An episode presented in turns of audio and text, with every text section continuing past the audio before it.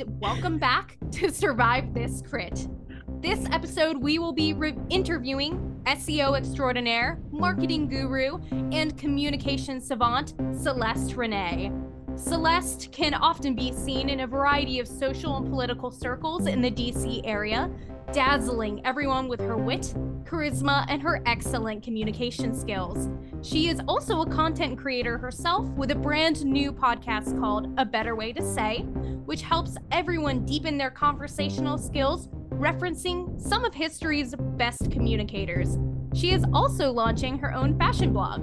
Celeste also happens to be my sister and Nick's sister-in-law. So welcome to the podcast. Wow, I was not expecting this thoroughly well-researched introduction to me. Thank you for having me. Happy to be here. Happy to be on Survive This Crit. You're an interesting choice to have because you're not technically a, uh, well, you're a content creator, you're not a filmmaker, but we figured this would be the perfect movie for you to be on because Silence of the Lambs is so much about communication and the art of a debate and investigation and really getting to know a person through the words that they say. So, welcome. Thank so you. So we have a couple of more one-off questions to ask first before we get into some of the more challenging stuff. So let's get started. What is the first horror movie you remember seeing? Ooh, okay. I am trying to pin down the name of it. Maybe since you guys are horror buffs, you can help me. Yeah. It was a movie that takes place in the catacombs of France.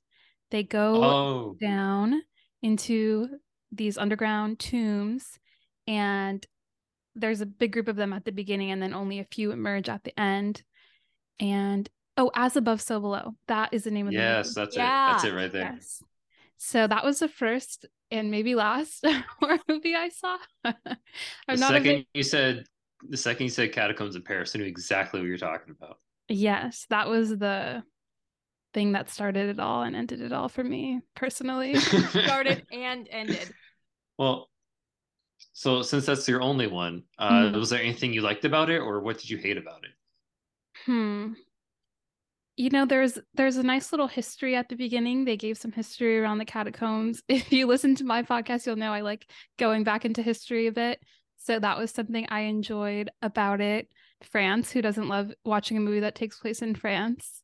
Pretty even much, if it's in the catacombs, you know? Even even there.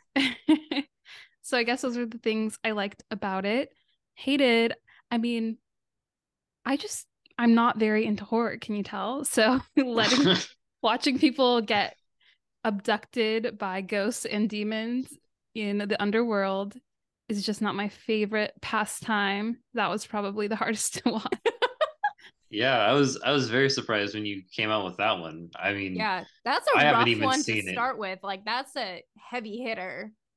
Anything that deals with the paranormal, like, I purposely don't try to watch too many paranormal ones because those are the ones that really freak me out. Yes, Paranormal Activity, Kylie, is one of my favorites, but it's because of that that I started to grow a little cautious of the paranormal stuff. I gotta fair. get the holy water out after that. So. Exactly. Gotta spritz around the room. Well, I wanted to ask then, in regards to confrontation, are you a fight, flight, freeze, or fawn?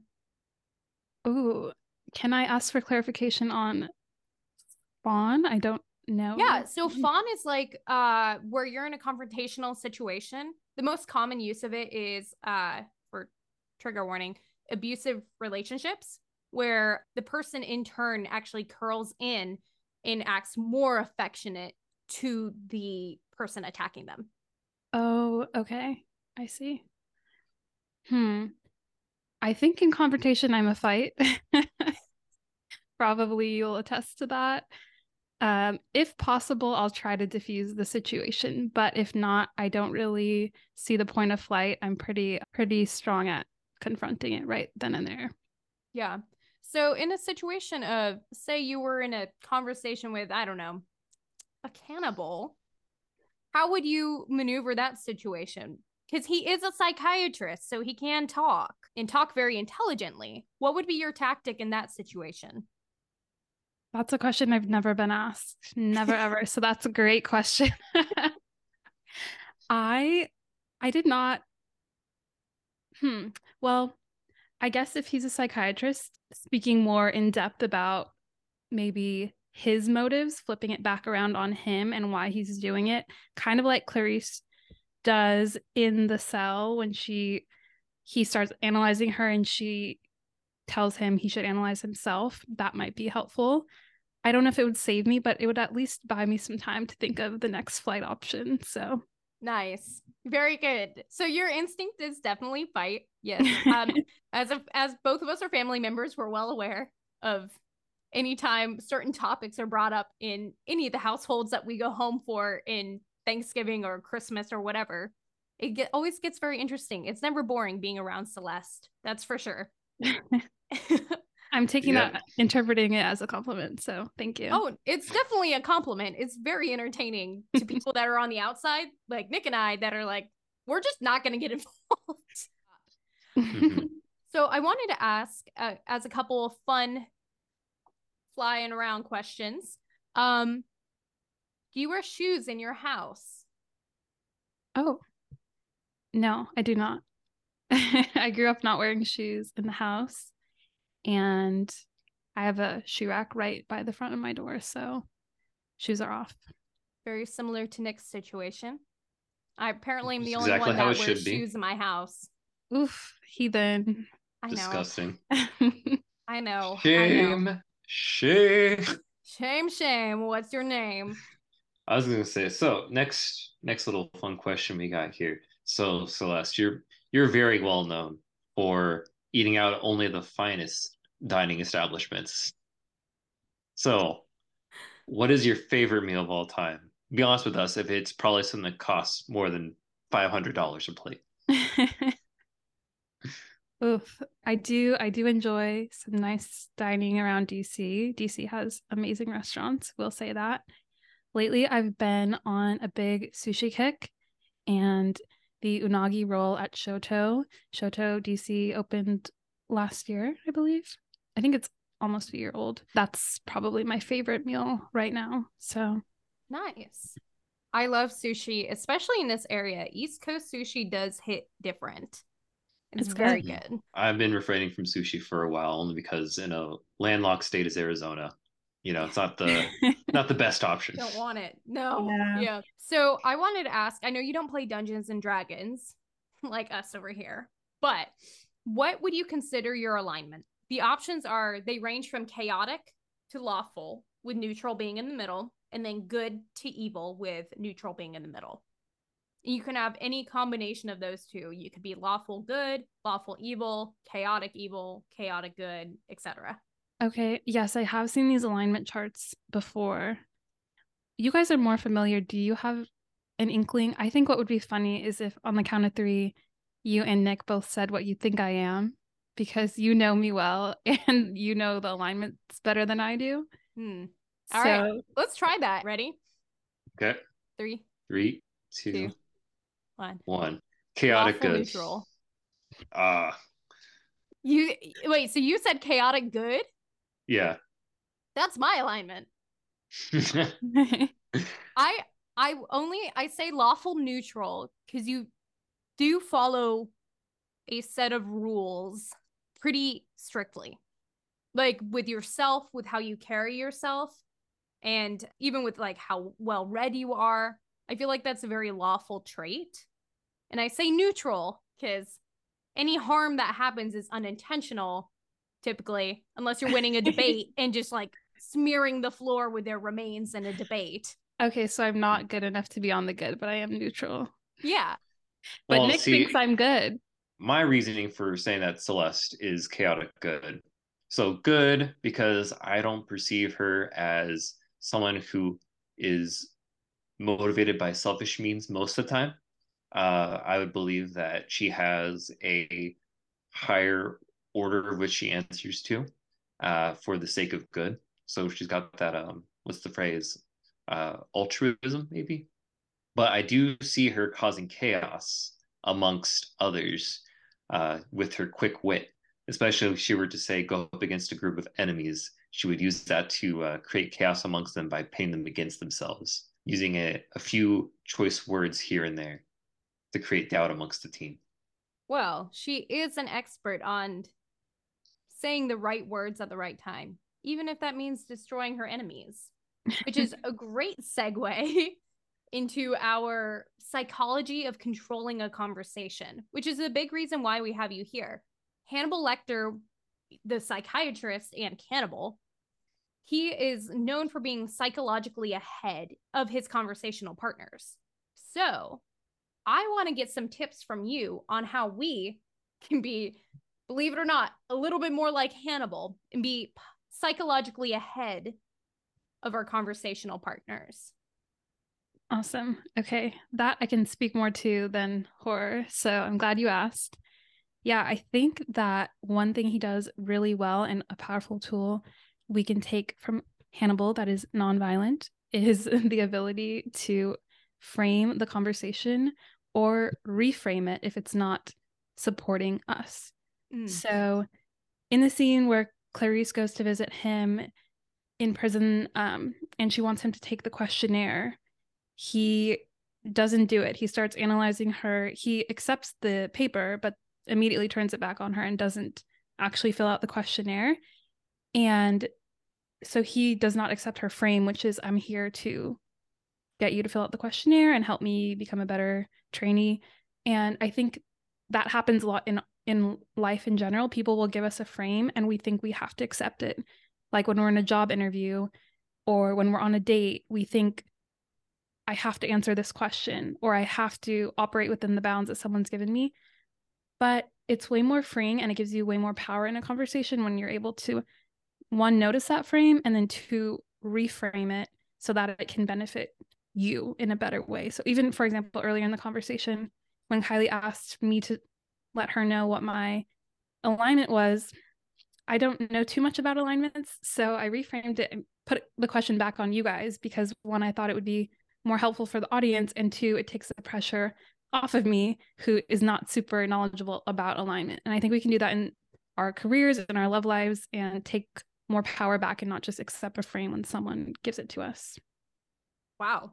That was beautiful. I feel like you summed up what he does very well. He's never yeah. breaking a sweat as a character. And that's because he is constantly analyzing other people. So I'll have to remember to use that in a future interview questions. Or future interviews that I would have. Yeah. Well, and one of the things that he does as well is he basically breaks down his conversational partner psychologically to the point that he can basically predict the actions that they're going to do and the words that they're going to say next. So do you have ideas on how we could do that as conversationalists as well to be more like Hannibal? Yeah, that I would say that's a very impressive skill that he has. I I think it's difficult to predict someone's exact actions, but you can use their words and mannerisms to get insights on how you can be more persuasive to them. So, for example, if someone is using a lot of hedging language, like they say just or, you know, or kind of a lot in their conversation, you might be able to pick up that they're not sure. They're they're facing uncertainty, and that gives you room to think, okay, I have room to persuade this person. What areas are they speaking with these hedging words where I'm able to like wedge my way in?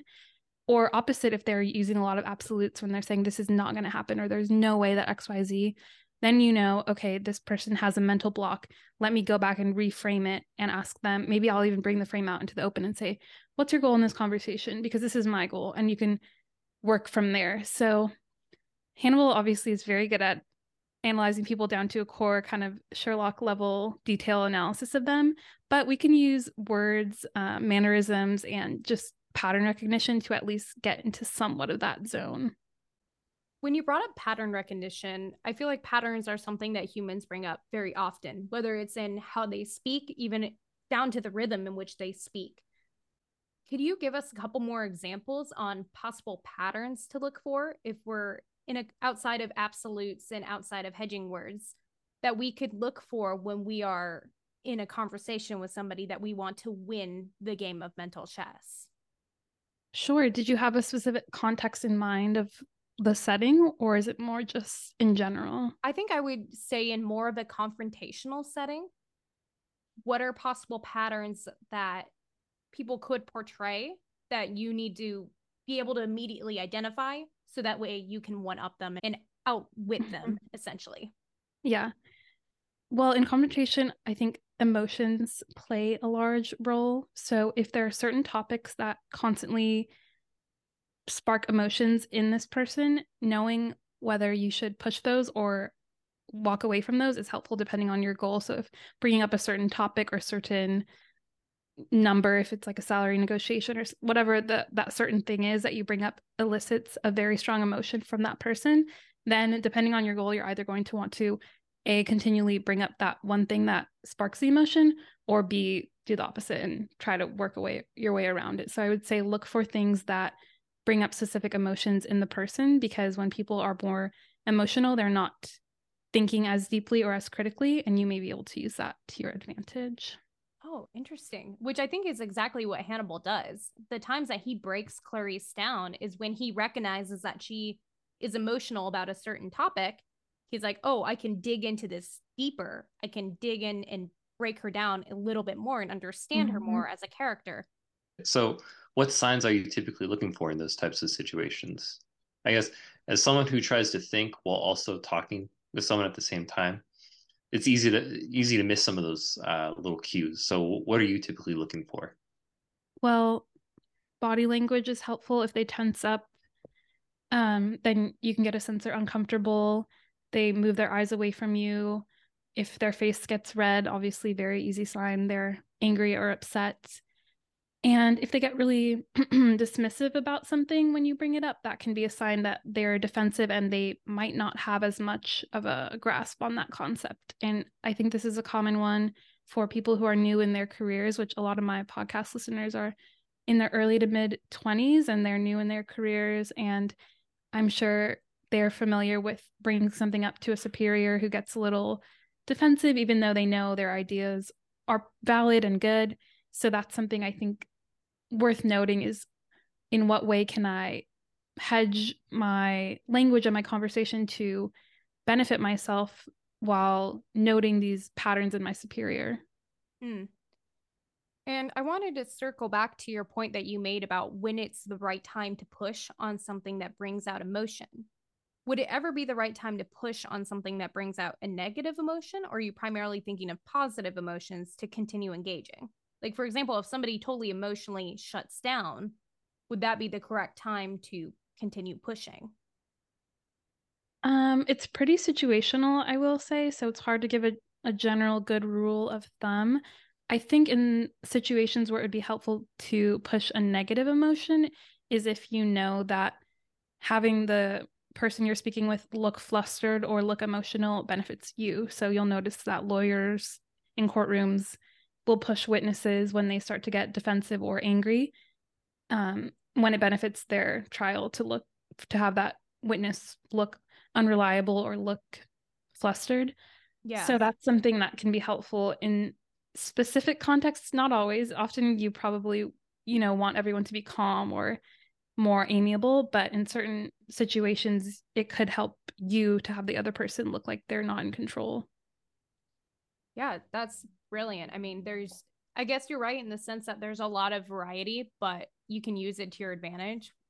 I guess I would always feel bad about hurting someone's feelings to a certain extreme, but I wanted to also ask, because you did debate in high school and you actually uh, would debate my husband in class. um can From you talk a little time. bit about yeah. those skills specifically outside of specific confrontation into more of a debate-like setting? Well, first I want the record to reflect that Josh and I are on good terms and we don't debate that much anymore. But when you say rules within a debate setting, what what specifically do you mean?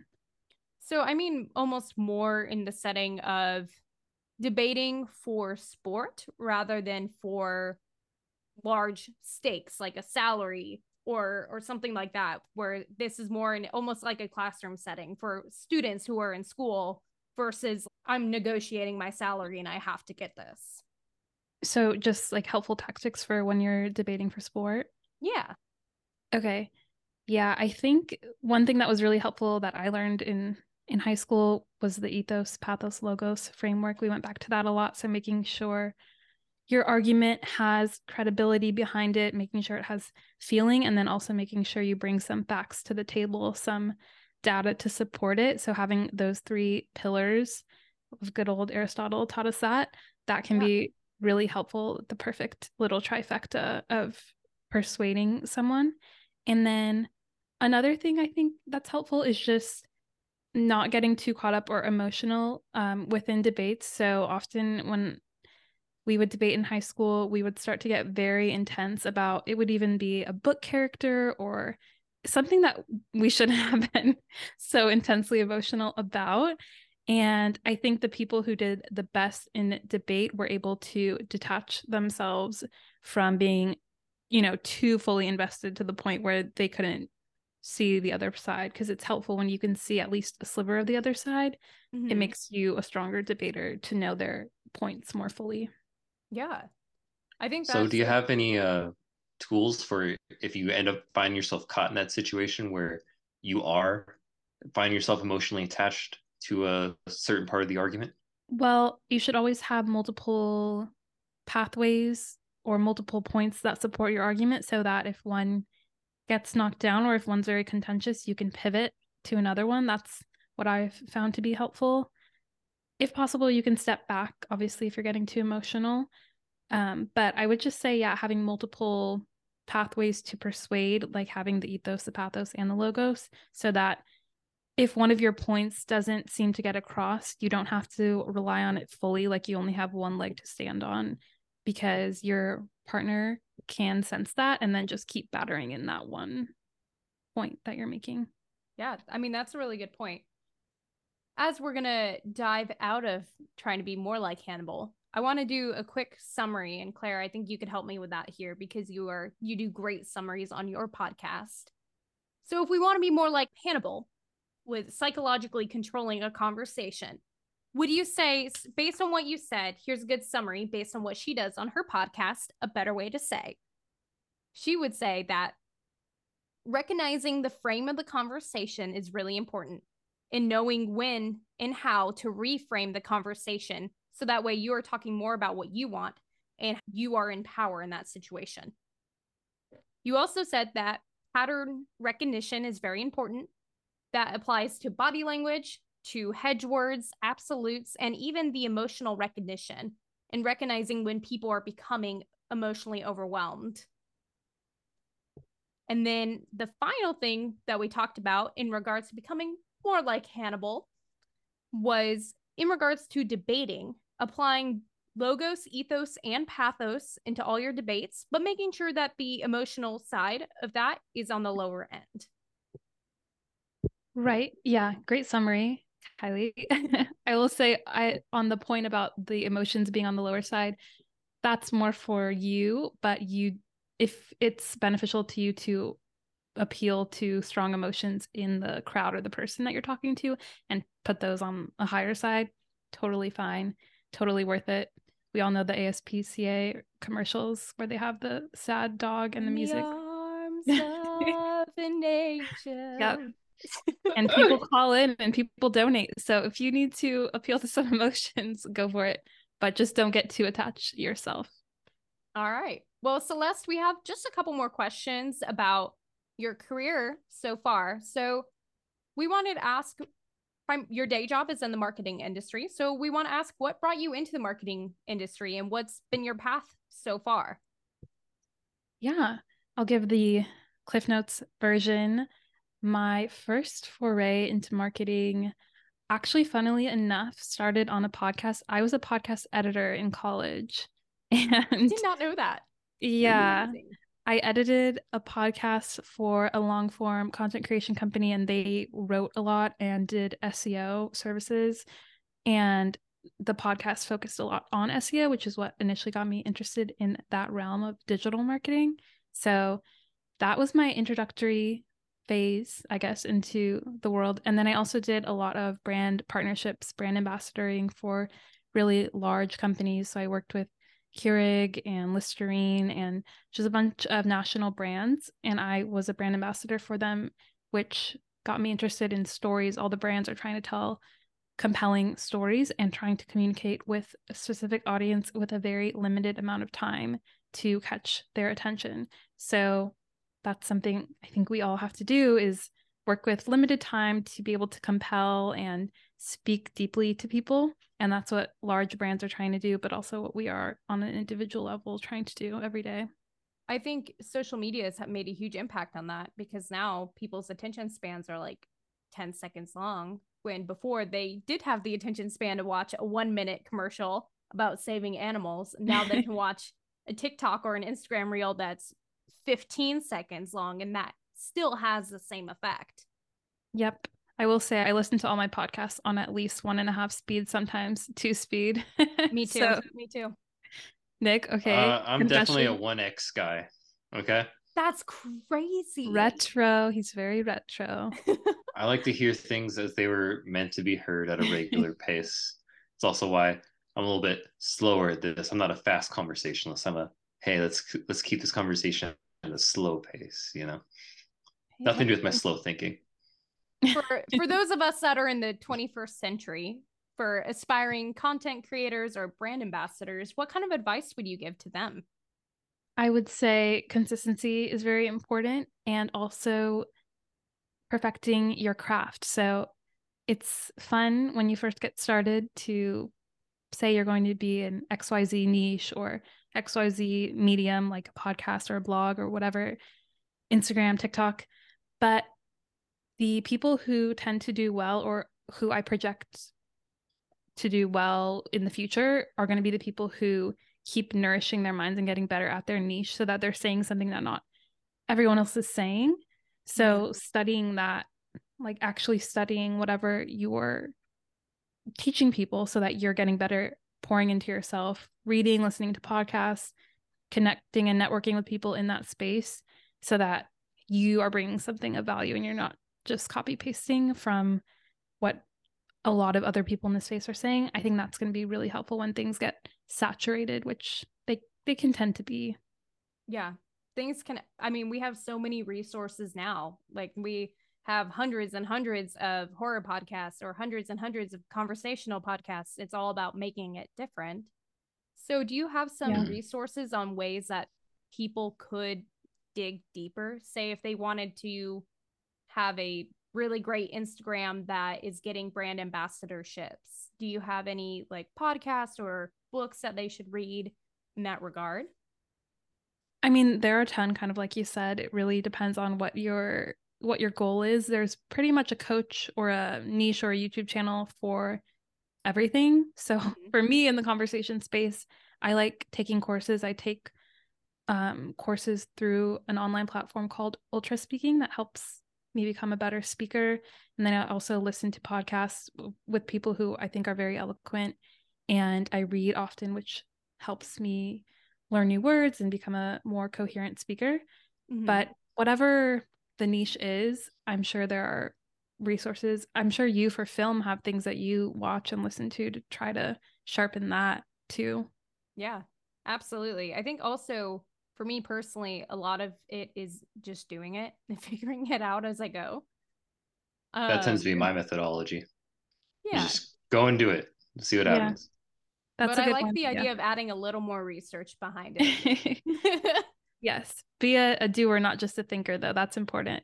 But yeah. I like mm-hmm. that analogy or that imagery of just going as you, building it as you go. I was speaking to a man recently who built a multi-million dollar business from the ground up, and he was saying, I didn't even know what I was doing half the time. I was just putting the wings on the plane as, as we flew. And I'm just like, that sounds dangerous, but it's also true. You learn the most when you're in the thick of it. So yeah, absolutely. So could you tell us what you're working on now and where audiences can keep up with you? Of course. Yes. Who doesn't love a little self promo? This is your chance. I'm currently working on the podcast, A Better Way to Say. That is my baby at the moment, and it's geared towards leveling up your communication skills. So I'm working on episodes all around building up your confidence in conversation and becoming a more persuasive speaker. And you can find me there at A Better Way to Say on all the regular podcast apps. So Apple Music, Spotify, Amazon, Does anyone use iHeartRadio? If you do, I'm on that. So you can find me there. And then for the fashion lovers, my blog is called The Elegance Edit, and I post a lot about capsule wardrobes and minimalist fashion. So if you're into that, I don't know if that's your thing, Nick, but now you know. You can find well, me there as well. I love it. Your sister, my wife, has been uh, upgrading me in the world of fashion, so I have yeah. been learning a bit more. And to add a little bit of a uh, promotion to Celeste's uh, podcast, I just want to say I've only listened to the first two or three episodes, and already I'm trying to take those lessons and apply them to my regular life and even prepare for future job interviews that I might have. And I, I do find that uh, those lessons are helping me out. So yeah. well, they are even, useful tools. Even from the filmmaker perspective, you know, with the line of work that I do, the I really loved your episode about the art of storytelling. I think a lot of those were really good reminders of things that we need to be doing, because recently I submitted my first pitch for a T V show, and like that, uh, thank you. A lot of that was reminding myself of how are we telling the story and trying to take into what you said, not giving too much detail away, especially on something like a pitch deck where we don't want somebody to just take our work and run with it, but we want to give a good picture of what we're saying without giving too much away. So yeah, your your podcast is even helping people in the filmmaking industry like myself. So definitely take a listen to A Better Way to Say and check out her fashion blog. So we'll make sure to link those in the show notes so everybody can Thank check you. It out. Yes, and I'll have to get you two on the podcast when I start doing interview episodes. I will have you on and we can I'll obviously, you know, edit it to fit your your niche a little bit, but yeah, it will be great to have you guys on in the future. And I'm glad you're listening to it. Glad you're liking it. New episode just dropped recently on how to be charming, where we study Cleopatra. So Ooh, that's ready um, for you as well. That is so exciting. Something I'll definitely be ready to use. All right. Well, Nicholas, do you want to close us out for this episode? And then we can say toodaloo. All right. So Uh, thank you, everybody, for listening. And thank you, Celeste, for joining us on this interview episode of I've Survived This Crit, Pester the Guest-er. Please uh, leave a like and leave any comments or reviews you might have for us. And uh, we hope to see you all next time. Bye. Bye. Bye.